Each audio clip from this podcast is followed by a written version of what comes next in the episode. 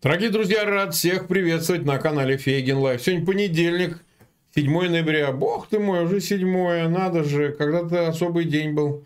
22 а, часа 1 минута в Киеве, 23 часа в Москве и день 257 с Алексеем Арестовичем. Привет, Алексей. Добрый вечер.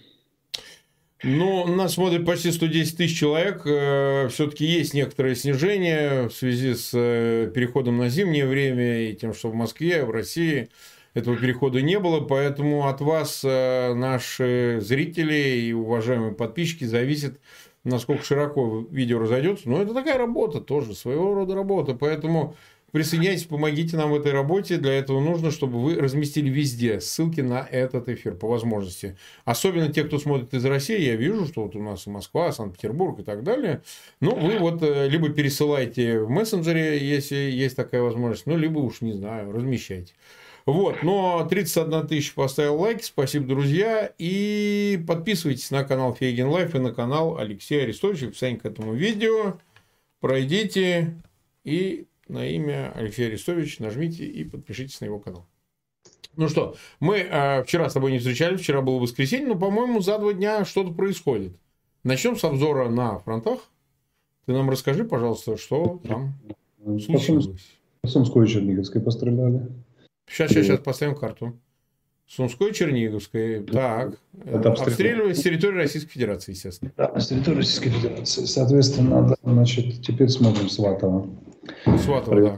Вообще, тут надо несколько слов сказать об общей обстановке. Общая обстановка заключается в том, что наши за неимением ресурсов для бурного наступления проводят наступление плановое и методическое. Мы потихонечку отжимаем территорию нашу, возвращаем. Э, Подсчитал какой-то там блогер английский, выбрали, проверили, сказали, что правильно, что 37% мы освободили уже от захваченной территории с 24 угу. Значит, у нас принцип активной обороны. Задача его не дать противнику продвинуться хотя бы на сантиметр вперед, и мы не даем. Нанести ему поражение, и мы ему наносим. Нас, особенно нас сейчас интересует поражение в живой силе. Особенно мобилизованных. Как это не прискорбно звучит, но войны своя но, очень, война. Очень, очень войны же своя жестокая логика. Почему? Потому что мобилизованные это слабый элемент, и по мере нарастания потерь среди них, ну, как бы, все меньше захочет мобилизоваться, и все, и все меньше у них будет мотивации. А тут уже или мы, или они, к большому сожалению. Вот. Мобилизованный гибнет приблизительно безвозвратные потери. Это около 100 в сутки сейчас. Мобилизованных? Мобилизованных, да, не менее 100. Скажем так, не менее. Вот, противник пытается продвинуться, у него как короткая эйфория от при, прибытия большого количества людей. Вот он пытается атаковать, контратаковать под Кременной. Значит, он пытается контратаковать на Белогоровку, он пытается контратаковать Авдеевка, значит, опытное водяное угледар, Бахмут. Бахмут нет, Солидар сейчас скорее, но на Бахмуте такие мелкие есть. Значит, ну, Павловка, угледар. А, на Херсонском не атакуют, там, держат, там мы скорее аккуратненько по сантиметрику продвигаемся. Там, сям и так далее, и очень плотно работаем артиллерией. То есть можно сказать, что на Херсонском мы ведем артиллерийское наступление скорее плотно обрабатываем позиции противника налич, наличными средствами с целью увеличения его потерь и срыва. Если почитать внимательно сводки Генерального штаба или послушать, там видно, да, каждый день 3-4 командных пункта, скопление войск. Наша авиация очень активно работает. 7, 10, 15, 20 ударов в сутки. Это накрывается скопление войск, бронетехника, 3-4 комплекса ПВО, я так смотрю каждый день. Ну, несколько танков, пехота, в общем, счетчик войны мотаем. Не менее батальонной группы выходит российская из строя каждый день. Угу. Так. Э, это если в целом все, да? Ну да, в целом. Скажи, была... вот, э, вот эта история с э, морской пехотой с Дальнего Востока, якобы с погибшими сотнями, сотнями пехотинцев. Что про это можно сказать? Какая информация есть? 55-я бригада да, Тихоокеанского флота морского. Она сначала, первый раз ее задействовали в Мариуполе. Она там выгребла очень хорошо от защитника Мариуполя, очень сильно. Потом ее откатили, она пополняла свою боеспособность. Значит, кстати, сегодня тоже появилась цифра, там не спрашивайте откуда. От группировки вторжения, которая была, которая вторгалась, заходила кадровые российские войска Росгвардия, э, это мы даже не берем так называемое ЛНР, ДНР, первый и второй корпус, все тоже российской армии, э, от 30 до 70 процентов подразделений потери безвозвратно. Угу. Безвозвратная марка. Да, я понял. Ну, то есть они реально потеряли сотни людей, потому что там начали опровергать, выступил этот, этот, этот шапочки губернатор. И наступления сказали, что погибли э, больше, чем в Первой Чечне. В Первой Чечне эта бригада потеряла 63 человека убитыми. Но если больше, да. то, там, допустим, 64 минимум. Но с тех пор прошло еще пятеро суток. Они написали коллективное письмо губернатору, что, мол, там, разберитесь с нашими полководцами, что признаком для любой армии является крайне нехорошим. Коллективное письмо э, подразделений главе края это, конечно... Глава края какое вообще отношение к нему Ну, они, видимо, посмотрели, что один из глав края кроет спокойно генерала, и попросили своего главу края крыть генерала. На что он им ответил спустя два дня рассуждений и консультаций? Он им ответил, что, чуваки, ну, слухи про потери преувеличены, просто мы жестко наступаем. А, а тут же бывает, когда жестко наступает. Суть наступления такой. Они на радостях проскочили в наши первые позиции, ожидая, что укроп дрогнет и побежит. А укроп не дрогнул, бежал. И поэтому они заскочили ближе к Павловке, и все снабжение, и вывоз раненых, и все остальное идет мимо, э, в коридоре из наших двух посадок. Угу. Ну, как бы, и все пополнение. Понятно дальше, да? Наши с, э, ну как это, я бы на их месте издал вопль удав, такого, как бы военной удачи, да, станцевал бы военный танец, раскрасил, раскрасился бы боевой расцветкой и там, вырыл бы топора, топогав мыли. Ну, мимо тебя идеальные цели ходят, то есть они перпендикулярно твоим позициям едут, как бы как в тире, как в морском бое советском, знаешь, да? Mm-hmm, да, конечно, аппаратики такие были морской бой. Потери поперли вверх, как бы у них очень сильно. Не побежали хохлы, вот так получилось как бы, да, и так далее. Поэтому они там очень сильно завязли. Они попытались пополниться, не вышло. Туда подскочили наши резервы, наша артиллерия, им совсем стало грустно. И сейчас они грустят все больше и больше, потому что уже прорвалось новое сообщение о том, что потери свыше 300 человек уже. Это колоссально, это лег батальон. Ну, это ранеными, правда, они назвали, но даже убитыми ранеными, санитарные потери за четверо суток боевых действий в бригаде, это там же не бригада, там две, две батальонные группы. Там и так далее. Там еще есть немножко подразделений, всего 5 или 6. Ну, 6 или 7 сейчас уже немножко пополнились. Это, я тебе скажу, очень грустно. Очень грустно. Угу. Ну, мы, мы кадры имели, я не знаю, видели ли вы в интернете или нет, нам кадры оттуда присылают, даже, даже публичный доступ. Я оперирую только тем, что в открытых источниках можно встретить. Ну, там просто видно, как они лежат в поле, их расстреливают. Артиллерия, им не сдвинуться никуда, голая местность, ни право, ни влево. Их положили, они легли, ну, а дальше законы войны, простите. Ну да. Не отступить ничего, не прорваться. Ну да, ну да, тут уж, как говорится, каждый себе сейчас сам выбрал. Вот смотри, я хочу вернуться к мобилизованным, да. Значит, у нас есть видеозапись, она сейчас везде разошлась, ты наверняка ее видел, как генерал оказался у казанских мобилизованных. Ее кто-то выложил, ну, это телефон. Я просто хочу, чтобы на нее посмотрели наши зрители, и мы с тобой это обсудим. Ты ее видел наверняка, эту запись, да? Ну да. нет, ну сейчас мы ее покажем. Ну ее все видели. Она очень интересна, потому что это то, что мы предвосхищали. Вот прям картинкой прям. Вот давайте посмотрим. Давай-ка, уебывай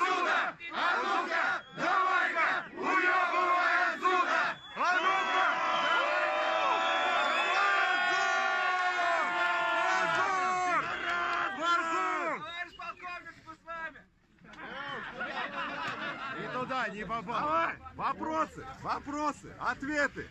Где ответы? Как тумбочку сделать? Взорвали кубаршу. А? А я пошлите домой. А хули вы ОМОН нагнали сюда?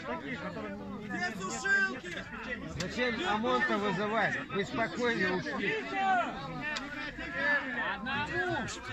Шатай режим! Шатай режим! Охренеть! Тихо! Тихо! Тихо! Извинись! Тихо! Извинись! Тихо! Потише!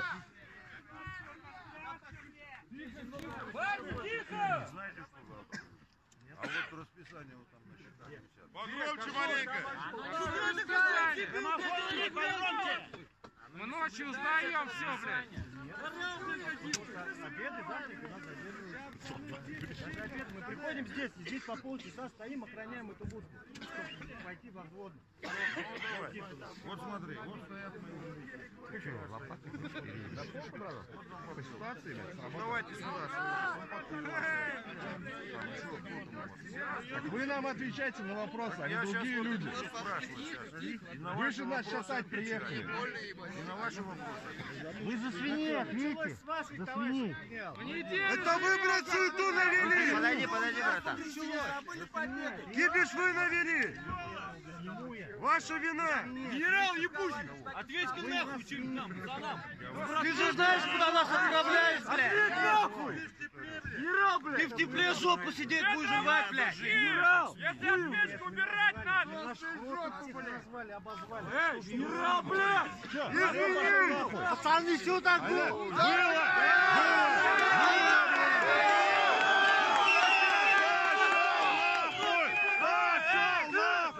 Куда одел погоны, ёпта? Как не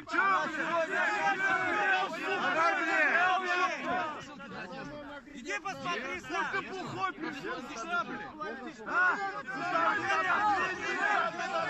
Никто не ходил.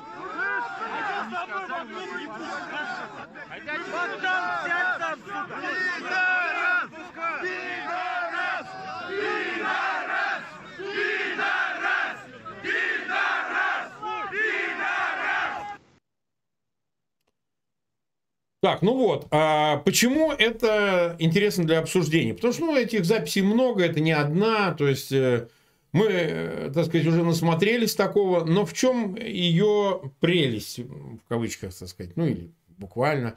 А, ладно, там они дрова требуют, понятно, что это огромная масса неуправляемых людей, недисциплинированных, но отсутствие всякое уважение к э, командиру, да, то есть, ну, в данном случае высшему командиру здесь офицеры, старшие офицеры, генералы, э, у него там в свете полковники, совершенно презрительно, уничижительно, да, толпой, конечно, поодиночке страшноватенько. И звучат вещи, прямо скажем, такие, что вчера тебя участковый мог ебсти, так по-русски говоря, а сегодня ты можешь генерала проводить прям на херах, понимаешь? Вот мне просто интересно, а, из армейского опыта, ведь такие части никогда на фронт не отправляют. Вот если такое вот творится, их как по разным местам, потому что ну, Или а наоборот толку от них не будет. Или Или- наоборот. да, чтобы быстрее сразу на передовую. Быстрее И сразу на- ухлопали боевую задачу, решили, не решили, но другим урок, другим наука. А другим наука, да. Так что Ну. посмотрим еще. Неизвестно, как пос- посмотрим. А я не думаю, что эта ситуация отличается от того, что происходит в любом другом месте, потому что проблемы материально колоссальные, да, а, собственно, мотивации я вот не обнаруживаю. Хоть они и печек просят или там дров, но а как они будут, как они будут вообще воевать? Как по практике можно спрогнозировать вот дисциплину, все остальное? Вот ты нам поясни. Это все очень разное, Марк. Э, Недаром полк считался семьей. Всегда зависит от полка, от, от конкретного подразделения, какие там настроения, какой командир, какие традиции сложились, какой костяк. И Есть мобилизованные, которые довольно браво бегают в атаку. Мгм. Наши уже видят. Но фишка в том, что их э, очень быстро кладут. Таких бравых. Есть Они, они не, не битые, да, их очень легко, гораздо легче, чем кадровых, например, там прижучить. И вот они очень сильно попали под раздачу несколько раз в разных местах. Именно потому, что браво побежали в атаку, а тут такая м, прикра несподіванка. Да. Значит, трапилося. И, м, э, кстати, наши, те, кто на передовой линии, говорят, что по их ощущениям мобилизованных уже процентов 40 Уже. группировки. Уже, да, воюют процентов 40. Ну, если в целом, в целом по больнице брать. Ну, то Так есть реально как-то- цифры, которые называет и Путин, и, ну, а у них разные цифры, и Шойгу там от 70 до 80 уже на передовой. Ну, смотри, 170-190 тысяч российских войск сейчас на театре, да, значит, и ну, 40% от них это получается где-то под 60 тысяч, правильно? Ну, чуть больше. Ну, это, да, похоже, похоже. Во всяком случае, в боевых столкновениях, говорят, где-то процентов 40 мобилизованы. И они первые, первые ложатся. Ну, некоторые их просто громят на месте, да, они под раздачу попадают, они же не окапываются. То есть расположение на месте это тоже сложный вид боевых действий. Они не умеют этого делать и вести оборону. И сразу попадают под раздачу. И там характерный случай, их, их офицеры избегают. То есть мобилизованными часто командуют мобилизованные за, не, за неимением. И они не знают, что делать, и, не- и просто бегут от гнева личного состава, что там на месте могут пристрелить, в отличие от Казани. Ну да. А Вот, на, фронте, на фронте все быстро. Во-вторых, ну а когда они пытаются ходить в атаке, да, ну, да, они довольно браво бегут, но это потому что не пуганные. Крайне страна непуганных идиотов. Они же не видели, что это такое, как бы, да. А когда они уже соображают, куда они попали и куда они побежали, уже поздно. Там уже, Уже там поздно, да. всё. Уже поздно. Вот. Ну, несколько мне мои, наши военные несколько описали таких ярких атак мобили- мобилизованных, которые там очень плохо для них заканчивались. Мгм. Ну, то есть, э, какой из этого можно сейчас сделать вывод? Ну, дальше будет хуже, потому что они не успеют приобрести боевой опыт, многие из них. А те, которые успеют, их останется просто очень мало в товарных, не в товарных количествах, скажем так. А новых призвать они жить их обеспечить не могут. В общем, ставка на мобилизованных м, не явилась переломом в войне, в войне или введением э, правила, изменяющего условия игры. Это скорее оттягивание. То есть на 2-3 месяца, там чуть больше, может, хватит этого резерва. Но дальше они не в состоянии изменить ход, ход, и ход и течение войны. Ну хорошо, вот смотри, а, пропаганда российская рассказывает, что под Бахмутом уже чуть ли не на окраинах города идут бои. Прям в самом Бахмуте они куда-то продвинулись, чуть ли не на 5 километров. Ну вот просто А, поясни брех- это. Брехня это полная, никто никуда не, не продвинулся, наоборот, их откинули. Они под Солидаром сейчас сосредоточили основные усилия и тоже никуда не продвинулись. Продвижения нет вообще нигде российских войск. Нигде. Нигде. Так, давай еще про Херсон поговорим, чтобы разобраться, что там. Потому что за эти два дня там какие-то вещи происходили. А, вот, и как бы э, это принципиально интересно. Потому что продолжается, с одной стороны, какая-то такая публичная э, информация появляется о том, что тут покинули, там отъехали, ну, там администрации. До 10 ноября, а что это там осталось-то, три дня фактически, а, сказали сваливать э, гражданским э, с помощью паромов, чего там, а потом сам хоть вплавь, хоть как там, я не знаю, пешком, либо там, не знаю как. То есть выглядит так, что они серьезно намереваются как-то, в общем, а, либо спрыгнуть с этой истории, либо, наоборот, воевать, очищать города и, так сказать, намереваются защищать до последнего. При том, что военные паблики всех этих э, пропагандонов низкого этажа, они как раз говорят, что 3-4 дня и типа дольше не продержится. Как ты это прокомментируешь? Абсолютно не похоже, чтобы они не могли продержаться 3-4 дня. Они, они вполне могут продержаться 3-4 месяца там еще. Как бы, да, если мы, если, если ну, при очень определенных условиях, они стоят в плотной обороне. Эта оборона усиливается каждый день. Другое дело, что туда очень много мобилизованных заводят и пытаются вывести кадровые потрепанные части, но там и кадровых остается предостаточно. Причем достаточно агрессивных, десантники там и так далее, которые имеют желание повоевать, даже будучи изрядно измотанными, дов- довольно грамотно оборону ведут. И там нашим войскам непросто. Мы движемся вперед. Артиллерийское наступление, наступление по земле, но это метры, эти метры оплачиваются кровью, поэтому не, не все так просто. А все эти заявления, на них можно не обращать внимания. Заявление это, конечно, хорошая штука, но все решится на поле боя, и пока там абсолютно не похоже на то, чтобы они собирались сдаваться, там, убегать куда-то и так далее. То, что ротация, то, что уплотнение боевых порядков, то, что это они немножко сманеврировали, в том числе и в, в тыл свой, на более выгодные позиции для обороны, это да, имеет место быть. Но смена позиций даже в тыл отнюдь не означает наступление. Это подготовка к обороне, причем более жесткой обороне, чем была. То есть э, ты полагаешь, надежды на быструю деоккупацию Ну, Херсона, они и- пока не оправданы. Им может кто-то завтра дать команду всем, всем сматываться, и они смоются, а могут и не дать. Если не дадут, то они будут воевать. Все, всю подготовку, которую они проводят, это подготовка к более длительной и жесткой обороне, чем была даже до сих пор. Мгм. У Это тебя там микрофон задевает, и люди Да. сосредоточились Да. только на этом. А это может Да. за воротник задевать. э, Не, я сейчас оттяну его, и все, все будет нормально. Вот, вот. Не вот. будет Да, касаться. Пожалуйста. А то, а то люди сразу начинают про зубочистки, про микрофон, а нам надо сосредоточиться, уважаемые зрители, на содержании того, о чем говорится. Это очень-очень важно, поверьте мне. А, три- 372 тысячи нас смотрят, больше 100 100 тысяч нам поставили лайки. Спасибо всем. Пожалуйста, распространяйте ссылки на этот эфир и обязательно подписывайтесь на канал Фейгин Live и на канал Алексея Арестовича. Ну вот давай серьезную тему затронем. Мы вот почти 20 минут в эфире, о ней надо сказать. Она касается перспективы э, G20. Уже скоро, неделя, по-моему, остается до саммита на Бали. А, вот эта публикация вышла в Wall Street Journal, ты, наверное, видел ее, они говорят о том, что, и ты, по-моему, даже комментировал, что вот, мол, позиция Соединенных Штатов, ее Салливан довел до президента Зеленского, прилетая, что надо все-таки сделать какие-то заявления о э, возможности переговоров с участием украинской стороны с Россией.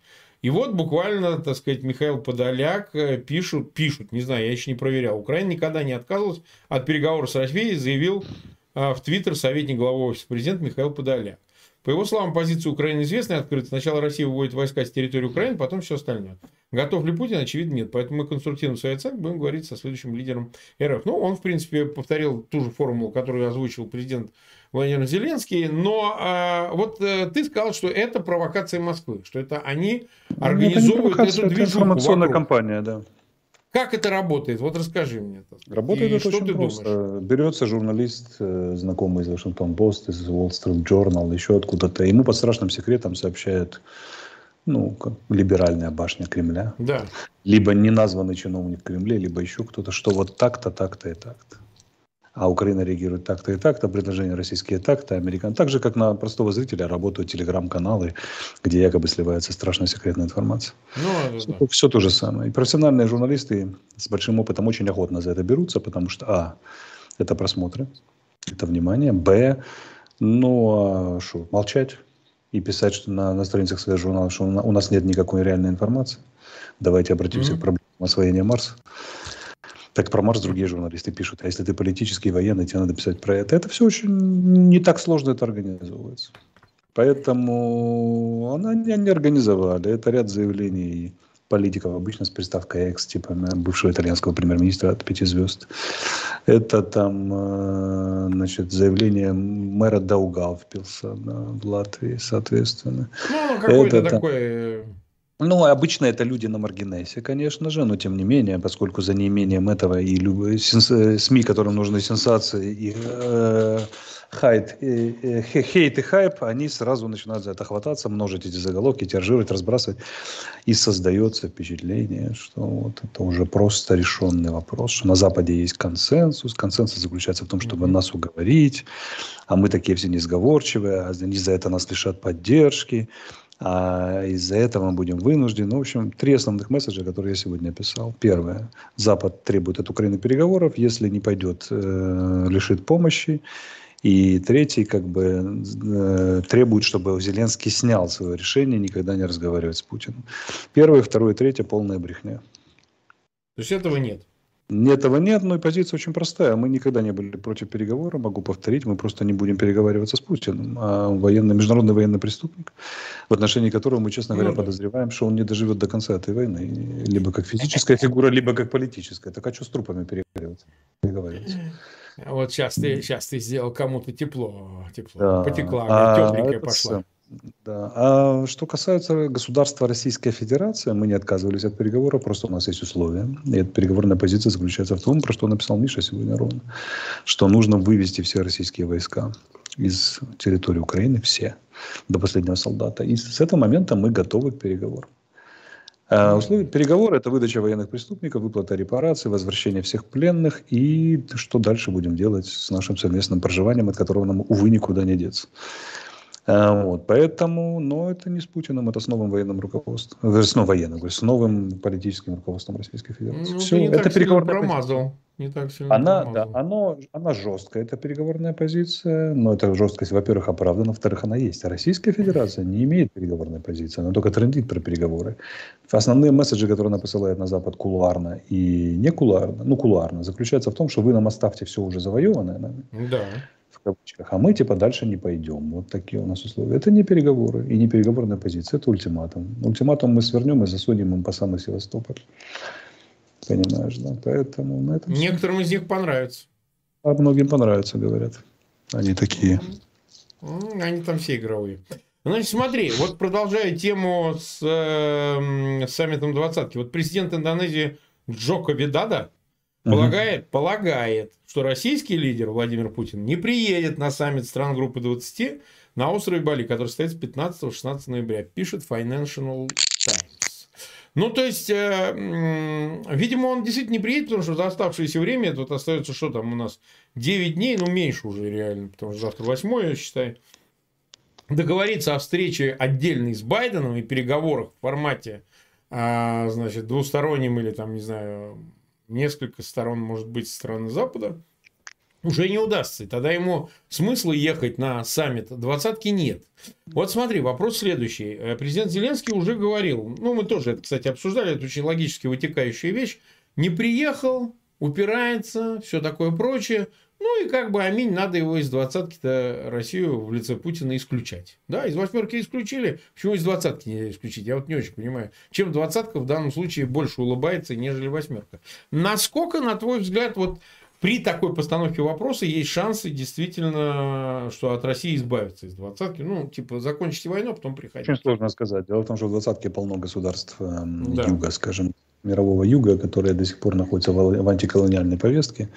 И еще, как это, искренне верят, что Запад их страшно угнетал.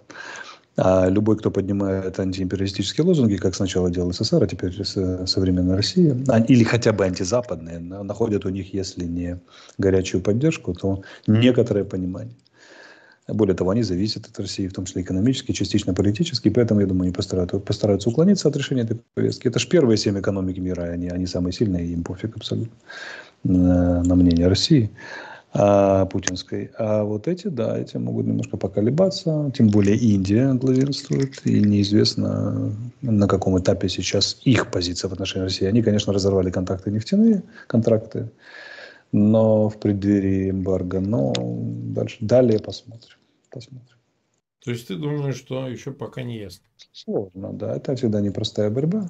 Хотя я бы выгнал Россию, пока и правит Путин, из всех организаций, даже, даже любителей марок, да, и клуба, клуб, клуба любителей летучих мышей, и что там еще. В общем, всех организаций, которые только и шахматного, клуба бад, бадминтона и так далее. И так далее. Нефиг там делать.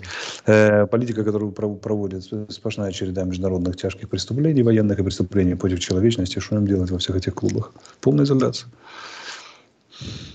А вот смотри, теперь о Китае чуть-чуть давай еще поговорим, потому что с ним вот тоже как бы после всех заявлений, визита Шольца в Пекин, а, реверансов со стороны Китая в сторону США, вот тут всплыла в «Украинской правде» публикация, ну, ее как-то так видно возобновили, прислали мне тут в Твиттер, о том, что еще аж в 2013 году президент Янукович, ну, это практически единственное что-то, что он ценное сделал, подписал, оказывается, в Пекине, находясь с визитом в КНР, договор от 5 декабря 2013 года, по которому КНР не будет использовать против Украины свое ядерное оружие и защитит страну, если против нее такое оружие применят. Да? Ну, э, понятно, что все это бумажка, бумажка комканная, жеванная, она все стерпит. Э, знаете, много кто давал всяких обязательств, но все-таки позиция Пекина относительно вот э, войны в целом и конкретно возможности применения ядерного оружия. Кажется ли тебе, что, допустим, на той же двадцатке э, переговоры Байдена и, и э, Си Цзиньпина могут привести к каким-то условиям со стороны США, что давайте так, вы с этим маленьким поговорите, пора вопрос как бы, ну, как бы закруглять, потому что уже всех он выбесил, вот, давайте вы уже включитесь и решайте. Ну, а Пекин место Перспективы давления со стороны Китая. Конечно, да. И именно по ядерной особенно теме. И по ядерной вот теме все понятно. Это все пропало из публичной риторики, потому что вопрос решенный. Они, они, скорее всего, не будут применять ядерное оружие. Да. Им очень четко дали понять это Индия и Китай, поэтому как бы, ну, и Соединенные Штаты, и коллективный Запад совместно. Э, вот, поэтому как опция это отложено. Более того, как только они выбрали мобилизацию удары по инфраструктуре, сразу стало понятно, ну, что да. ядерное оружие. Как, как тема, это совсем другой сценарий войны. Ядерное оружие – это сценарий выбрали непредсказуемой эскалации с непредсказуемыми последствиями. А мобилизация и удары по инфраструктуре – это затягивание войны и выпрашивание переговорной позиции. Это же очень две разные картины мира. Очень две разные стратегии. Поэтому одна другую не заменяет. Ну и понятно же им дали понять, что не нужно никому в мире применения ядерного оружия. Это к вопросу о том, что они безумцы, которые там весь мир в труху, да, умрем вместе, без России мир не нужен. Нифига, очень даже нужен и изо всех сил пытаются договориться и будут дальше договариваться. И однажды это как приползут на коленях и попросят мира. Что касается перспектив дальнейшего давления, ну, российский вопрос будет решаться в целом комплексе американо-китайских вопросов, да, но будет ли там и будет увязано с ними тесно, готовы ли Си Цзиньпинь и Байден сейчас до глоб... заключения какой некой глобальной сделки, пусть даже неформальной, я отнюдь не уверен, скажем так. Поэтому и российский вопрос ну, они, скорее всего, проговорят позиции и выставят какие-то красные линии друг, друг, друг для друга. Все. Не, не думаю, что будет подписано или заключено формальное или неформальное соглашение. Ну, может быть, американцы скажут, что, знаешь что, Си, давай-ка в обмен на нормализацию отношений придави там своего ну, друга, друга младшего, да, да. И может быть, то есть ему поставят какие-то ограничения дополнительные, но я уверен на 100%, что Иранское оружие как шло, так и будет идти. Китай иранскую нефть как покупал, так и будет покупать. Поэтому особых надежд не возлагаю. Не возлагаешь. Так, хорошо. Теперь по вечному вопросу поставки вооружений. Ну, ты уже не первый день говоришь, что поставки недостаточно, что этого достаточно только для сдерживания и осторожных контрнаступательных операций, но никак не для дальнейшей деоккупации, деоккупации э, территории. Для деоккупации они годятся, только медленнее гораздо за большую Ну, а для того, чтобы интенсивнее, как ты это связываешь с возможностью, там, не знаю, убеждения Киева в том, что надо как-то, в общем, по-другому решать? Никак. Никак. не А почему? Никак. Это с выборами в Америке связано? Что а это? Нет, это? просто за, Запад принял решение, что поразительно его приняла Европа. И Евро, некоторые решения, которые приняла Европа, пожестче, чем американские, но, как на мой взгляд, на мой вкус. Расширяется тренировочная миссия, расширяется, скажем так, военное производство в Европе очень сильно. И вообще Европа выбрала я смотрю стратегию проактивного ответа на военные вызовы, которые бросают. Ну, курс на милитаризацию явно, да. Ну, там, да, такая формулировка, которая, ну, хорошо, курс на, на милитаризацию. А вот, поэтому оно непосредственно скажется на, на нашей способности, просто это занимает определенное время, восстановить промышленность, которая военную, которая 30 лет была в коме, это занимает определенное время. Но я вижу, что мы просто видим как объективный факт, что номенклатура, э, количество и качество вооружений постоянно увеличивается. Медленнее, чем нам хотелось бы, но увеличится. И эта тенденция не прекратится, потому что Запад не может проиграть даже не за особо любви к Украине, а потому что если он проиграет в Украине или хотя бы на компромисс пойдет, на котором нам российская информационная компания рассказывает, это будет означать для него катастрофу. Он никогда не будет уже прежним и с большим трудом будет выбираться из куда больших неприятностей потому что это означает под, под, подвергнуть сомнению позицию всех своих союзников, в том числе в Юго-Восточной Азии, против Китая. Вот. А кроме того, это означало бы поощрить любого агрессора к нарушению международного права, потому что, оказывается, ему надо завоевать, немножко повоевать, а потом тебе оставят тот кусок, который ты завоевал, нарушив все, все международное право, просто потому что вот, ты такой симпатичный и готов воевать дальше. Так не работает. Это означает подорвать всю систему существующей безопасности мировой, что отнюдь не входит в их планы. Э, надеть на кукан какого-то отдельно взятого Путина медленно, да, и провернуть и прожарить им гораздо проще, выгоднее, и, чем, чем подвергнуть ревизии весь мировой порядок. Потому что тогда таких случаев и кейсов войны будет больше, чем с Украиной. И никогда, настолько неизвестно, когда это все остановится. И они, более того, они прекрасно понимают, что в гонке потенциалов э, Путин неизбежно проигрывает. Они поснимали все свои войска, все свои ЧВК. ЧВК около 40 тысяч в Украине. Сняли даже из Мали последние, которые там охраняли урановые рудники. Так. Как бы, да, с, с местными властями уехали в Украину. В основном они вокруг Донецка. Ну, сосредоточены там, Бахмут, Солидар. Все дела. То есть они шкребут последние ресурсы. Они клянчат боеприпасы у Северной Кореи. Не во что одевать. У них бунты. У них заканчиваются ракеты. И э, они пытаются купить иранские сейчас доставить через Каспийское море, значит, популять немного ими мобилизацию не удается довести до конца. Это вся история. Билет в один конец и гораздо быстрее, чем мы думаем. Ну, февраль-март, я думаю, перелом коренной. И они предпринимают свои меры затянуть, заморозить, договориться. Им кровь из носу нужна передышка. Кровь из носу, чтобы подготовить мобиков, закупить еще барахла иранского, э, подготовиться к его применению, и там немножко заморозить и, и заблокаутить Украину. Все эти потуги видны, нам помогают в экономическом отношении, в финансовом, в военном, причем помощь постоянно, медленнее, чем нам надо было бы, и хотелось бы, расширяется по мере возможностей. Далее все понятно. В каком-то смысле это самый скучный период войны, потому что что будет дальше абсолютно понятно. А, вот, но, но это просто надо прожить. Как бы, да. Перспектив никаких к резкому изменению обстановки. Так что медленно убийство да, дяди Путина со всеми его, со всей его братьей. Вот сегодня как раз э, министр обороны Резников э, сообщил, что на что, ну, в общем, в Украину уже прибыли ЗРК «Насамс» и «Аспид». Но это средства а, противоракетные, как я понимаю. И, ну, это элементы. А, это называется ПВО элемент. С возможностью ПРО. Возможностью с возможностью ПРО. Ну, то есть, э, это достаточное количество, чтобы, э, чтобы обеспечить... Э, а, чтобы обеспечить ну, большую защиту от ударов. Вот о чем да, речь. конечно. Недостаточное, но, но больше, чем было до сих пор, до сегодняшнего дня. Ну вот мы сейчас мы вот не слышим о каких больших ударах, кстати.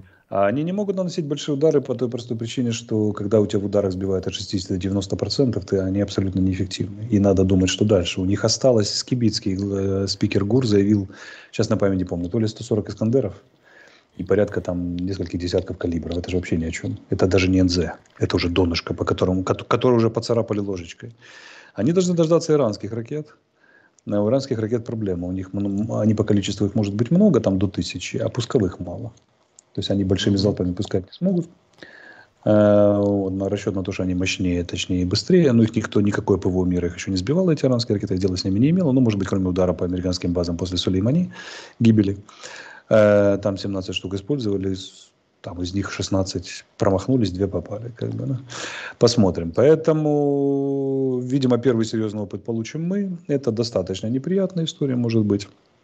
Но надо понимать, что вот своих ракет э, у них для того, чтобы там, ну вот, ну, ну еще несколько залпов таких крупных они могут сделать, когда не залпов, вернее, а суточных кампаний по пуску, которые из трех-четырех пусков складываются, и когда летит там от 50 до, до 100 ракет. Ну, вот сегодня мы ожидали, традиционно понедельник не было. Если они хоть чуточку понимают в астрологии, там и придворные тарахтебедохи их уговаривают, то они завтра, возможно, может быть, попытаются ударить, потому что там типа страшное лунное затмение, все дела. Или нет, посмотрим. Э-э- мопеды, которые они запускают, мы сбиваем. Там они пытались пускать ракеты мало, малым количеством, три калибра запустили, их тоже все сбили. Ну, то есть это, ну, безнадежное дело на самом деле, абсолютно. Ты вышвыриваешь в залпе 300 миллионов долларов из которых там долетает 30, и все это восстанавливается через несколько суток. Ну, киевляне сидят сейчас в основном отключение в Киеве, как у наибольшего потребителя. Киевляне сидят там по, по 6-8, по 12 часов без света. Ну и что? Это же вопрос нашей свободы, нашего выживания. Это не цена посидеть. Трудно, но как бы по-украински это звучит так. Э, важко, але варто. То есть трудно, но нужно. Да? Оно того стоит. Как бы, да. Нам всем тяжело, до некоторой степени. Некоторым тяжелее, некоторым легче, но мы понимаем, за что мы боремся, чтобы страна не превратилась в одну гигантскую бучу. И за возможность поквитаться с врагом за все 400 лет. Поэтому вековечным, так называемым. Поэтому мы потерпим. Опять же, вопрос погоды. Э, потому что авиации флота в такую погоду неудобненько летать. Э, вот, а и неудобно пускать ракеты. Поэтому посмотрим. Пускать они, безусловно, будут еще пуски делать. Они будут бить по нашей же инфраструктуре, но их возможности тают с каждым таким залпом. Эти ракеты мало пустить, им надо, чтобы они еще долетели, что отнюдь не очевидно, понимаешь, да? С, с таким количеством, как мы сбиваем. В общем, то и это оказалось тупиковой стратегией. Это частичное временное решение. И ракеты, и мобилизованные. Нет у них решений кардинальных для этого конфликта. Не только для того, чтобы его выиграть, но даже договориться о неком перемирии. Угу. Там, да, или добиться мира какого-то. Не получится. Ну, они на это как бы закладывались. Э, стало известно о том, что, кстати, Турция не пустила такие аж с февраля до, до начала так называемой спецоперации судно военные Тихоокеанского флота, и они якобы развернулись, по- по- поплыли, пошли. Плывет только говно, как говорят, да, моряки? Э, Пошли обратно к Да, это говно, капитаны дальнего плавания все время. Удивительно, да? Да, да, да, да. Поэтому... Ну, это да, это известная шутка. А, Но вот США пообещал непоколебимую поддержку Украины вне зависимости от итога выборов США. Очередное заявление. И Пригожин сделал очередное публичное внешнеполитическое Так, так, заявление. так. В ответ на обвинение США в вмешательстве в американские выборы Пригожин сказал, вмешивались, вмешиваемся. вмешивались и будем вмешиваться». вмешиваться. Мгм. Да, это по американским законам одно из тягчайших преступлений. Так Вот вот, да. фишка в чем? Что из Пригожина явно куют партию военных. Это уже Зачем принято. они это делают? Ты понимаешь, это же смешно. Он судимый человек, сидел, говорят, опущенный на зоне. А, так сказать, биография у него абсолютно не авторитетная с точки зрения аппарата власти. Поверь, я в аппарате власти, как бы я в свое время вице-мэром был, депутатом Госдумы, такому человеку будущего нет в аппарате. То есть он его может взять только э, волевым путем, да, ну, то есть вот у меня есть солдаты, я, значит, захвачу и буду. Он может быть только исключительно производный от какого-то лица, ну, в данном случае от Путина. Зачем создавать из него партию? Ведь по большому счету его можно ликвидировать в течение часа не ЧВК Вагнер, а конкретно Пригожина. Да, если очень сильно захотите, его не станет вот раз в секунду. И Ну, если, ЧВК если сильно не назначат- захотеть, не станет за секунду кого угодно. Даже этот самый, даже Путина самого. Проблема не в этом. Проблема в том, что там явно принято решение на создание так называемой военной партии. И именно поэтому подвякивают все эти низовые военные корреспонденты, как их ты назвал, там блогеры и так далее, и так далее. Ну, так Для они называют себя сами. Да, для чего? Потому что когда события в России перейдут в разряд неуправляемых после проигрыша этой кампании, им нужна будет организованная сила, которая будет, с одной стороны, кричать про реванш, там, да, и собирать под знамена, с другой стороны, будет достаточно управляемая, чтобы она была управляемой, чтобы все это воен, военное братья или околовоенное, там, патриотическое, ультрапатриотическое не побежало. Мгм. Побежало под правильное знамена, под неправильное не побежало. Поэтому им позволяют внешнеполитические заявления, поэтому позволяют внутриполитические заявления, типа «дети олигархов не служат». Их накачивают, это совершенно Конечно. очевидно, очевидно, это технология. Опущен он, не опущенный, в современной России не играет никакого рояля. Как, как ты, как ты сказал, они игровые, все, во-вторых, посмотри, что творится. Там, зоной будут люди- на- максимальное нарушение закона, там уже поплыло все. Если он был опущенный, то на зонах это знают, потому что там знают все. А чувак приехал, выступает, вербует, и они считают за подло вербоваться, там как бы идти под, под это дело. Там, ну, такое все, там уже все сбито, поломано, и все на деньгах и насилие тупое держится, на принуждении. Никаких понятий там уже в помине нет старых добрых. Поэтому из них куют, и скуют. И будут какие-то вот патриоты, которые будут бегать. Как, за, как у Гиркина есть своя аудитория, так вот им создадут. Какие формы это приобретет? Ну, какие-то организационные формы приобретет. Задача от- оттянуть частично недовольных в армии и тоже поставить под контроль. Собрать улицу вокруг себя. Ура, ура и ультрапатриотов. Собрать ветеранское движение. Показать, что Вагнер это... Почему Вагнеру создают биографию? Они же воюют только за счет, не за счет своей крутости, а за счет э, а- обеспечения, в том числе артиллерийского. Мгм. Им создают биографию чуваков, которые хоть что-то могли сделать во время этой войны. Единственная боеспособная сила, где с одной стороны жестко, то есть расстреливают нарушителей, с другой стороны результативно. Молодцы. Пацаны, давайте к нам, если хотите по-настоящему. И вот для этого контроля и создается вся эта история. Партию куют такую. Какие формы Ну, приобретет, а, посмотрим. понимаешь, это же явно противовес э, Минобороны, армии как таковой изначально, кадровой. Так она Минобороны Потому что, не ну, рассчитывает в России уже. На что там рассчитывать? Ну, На а, что? На мобилизованных они рассчитывают? На ЧВК Вагнера Нет, это все нет. Во внутриполитических разборках Минобороны ничего не значит, потому что они выдрессированы до такой степени, что ни на какой переворот они не пойдут. А раз они изначально известно, что на переворот они не пойдут, с ними никто не будет считаться и будет мобилизованы по щекам похлопывать. И Кадыров при- приволакивает свой полк Ахмат и заставлять командующую группировкой, как бы, да, кричать какие-то там лозунги, ло- ло- извиняться и командовать да, в, по- в пользу полка, одного полка какого-то, какие-то там лозунги. Военные российские никакущие, сплошное разочарование. А ведь когда-то были господа офицеры, да, Ну, да, еще гвардейские перевороты, там, пятое, десятое. И вошел Товарищи офицеры, они там не господа, товарищи Да, офицеры. ну, были там господа, когда-то потом были товарищи. Ну, когда-то Вошло- это не считается, их уже давно Были нет. военные, которые не боялись да, в заговор против Сталина вступать и как- как коллективно поддерживать друг друга, маршалы, да, и там ставить его на место и так далее, и так далее. Не давать. Против Сталина, Б, Берии, против огромной репрессивной машины. И выдержали же эту гонку. Все остались маршалами победы, никого не репрессировали. Э, Вот, это после 37-го, это после того, как многие из них посидели, их же из лагерей многих возвращали, как Ну, конечно, Рокоссовского, в частности. Рокоссовского, да, и так далее. Ничего, пацаны были правильные. А эти э, современные, пф, ничто. Поэтому на армия, это, армия не берется в расчет. Берутся пассионарии во внутриполитической борьбе, те, которые способны хоть на что-то. Вот у нас армия пассионарная, она способна на многое. У них не Ну, пассионарная. ее природа совершенно иная, она же другая. Ага. Поэтому, да. У нас воюет гражданское общество, одевшее погоны, скажем, одевшее форму. Это совсем другая история. Абсолютно.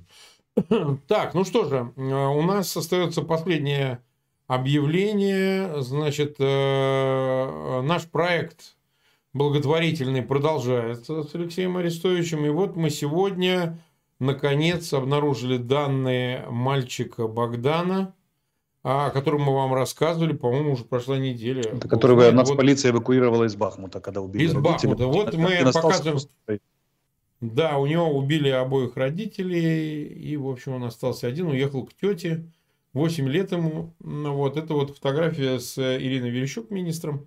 Ну, в общем, все, мы сегодня отправили средства э, мальчику Богдану. Соответственно, у нас там еще на очереди э, другие получатели помощи. Мы сейчас вот за день-другой сообразим и будем отправлять дальше. Ну, вообще мы, по ходу, и без того там периодически что-то отправляем. Ну, вот сейчас, э, сейчас будем новым получателям отправлять вот в ближайшие дни тоже. Поэтому вы, пожалуйста, те, кто еще не решился, э, наши, наши там вот эти магазины с мерчем, но они не наши, вот, мы там размещаем наши дизайны, а там магазины сами все делают. Поэтому вы приобретаете там, где вы живете, приобретайте майки, там что там, кружки, фартуки многие любят женщины, вот, детям что-то приобретать, кепки какие-то. А мы как бы будем отправлять мальчикам Богданам, будем отправлять эти деньги. Э, Вот последнее объявление у нас действительно прошел съезд э, депутатов, как известно, вызвавший огромные споры. Он прошел в Польше, в местечке Яблонево, где когда-то солидарность учреждалась движение. Вот у нас завтра будет большой эфир. А, Членов избранного исполкома, меня вот тоже туда избрали. А Завтра у нас будет большой по этому поводу эфир.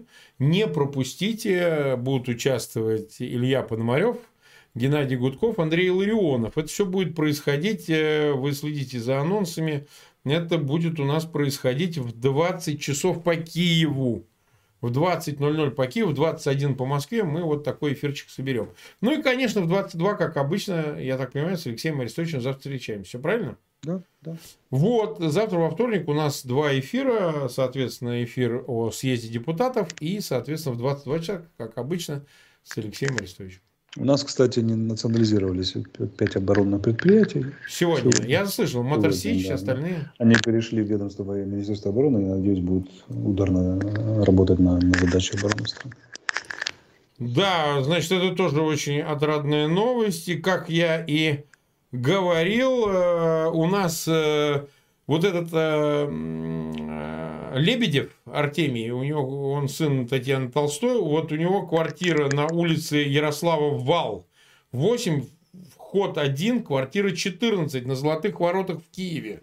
Вот этот украинофоб, ненавистник всех украинцев, имеет жилплощадь. Поэтому, если нас слушают сейчас конкретные ребята какие-то из организации, может быть, администрации, наведайтесь в его квартиру. Что там в квартире происходит?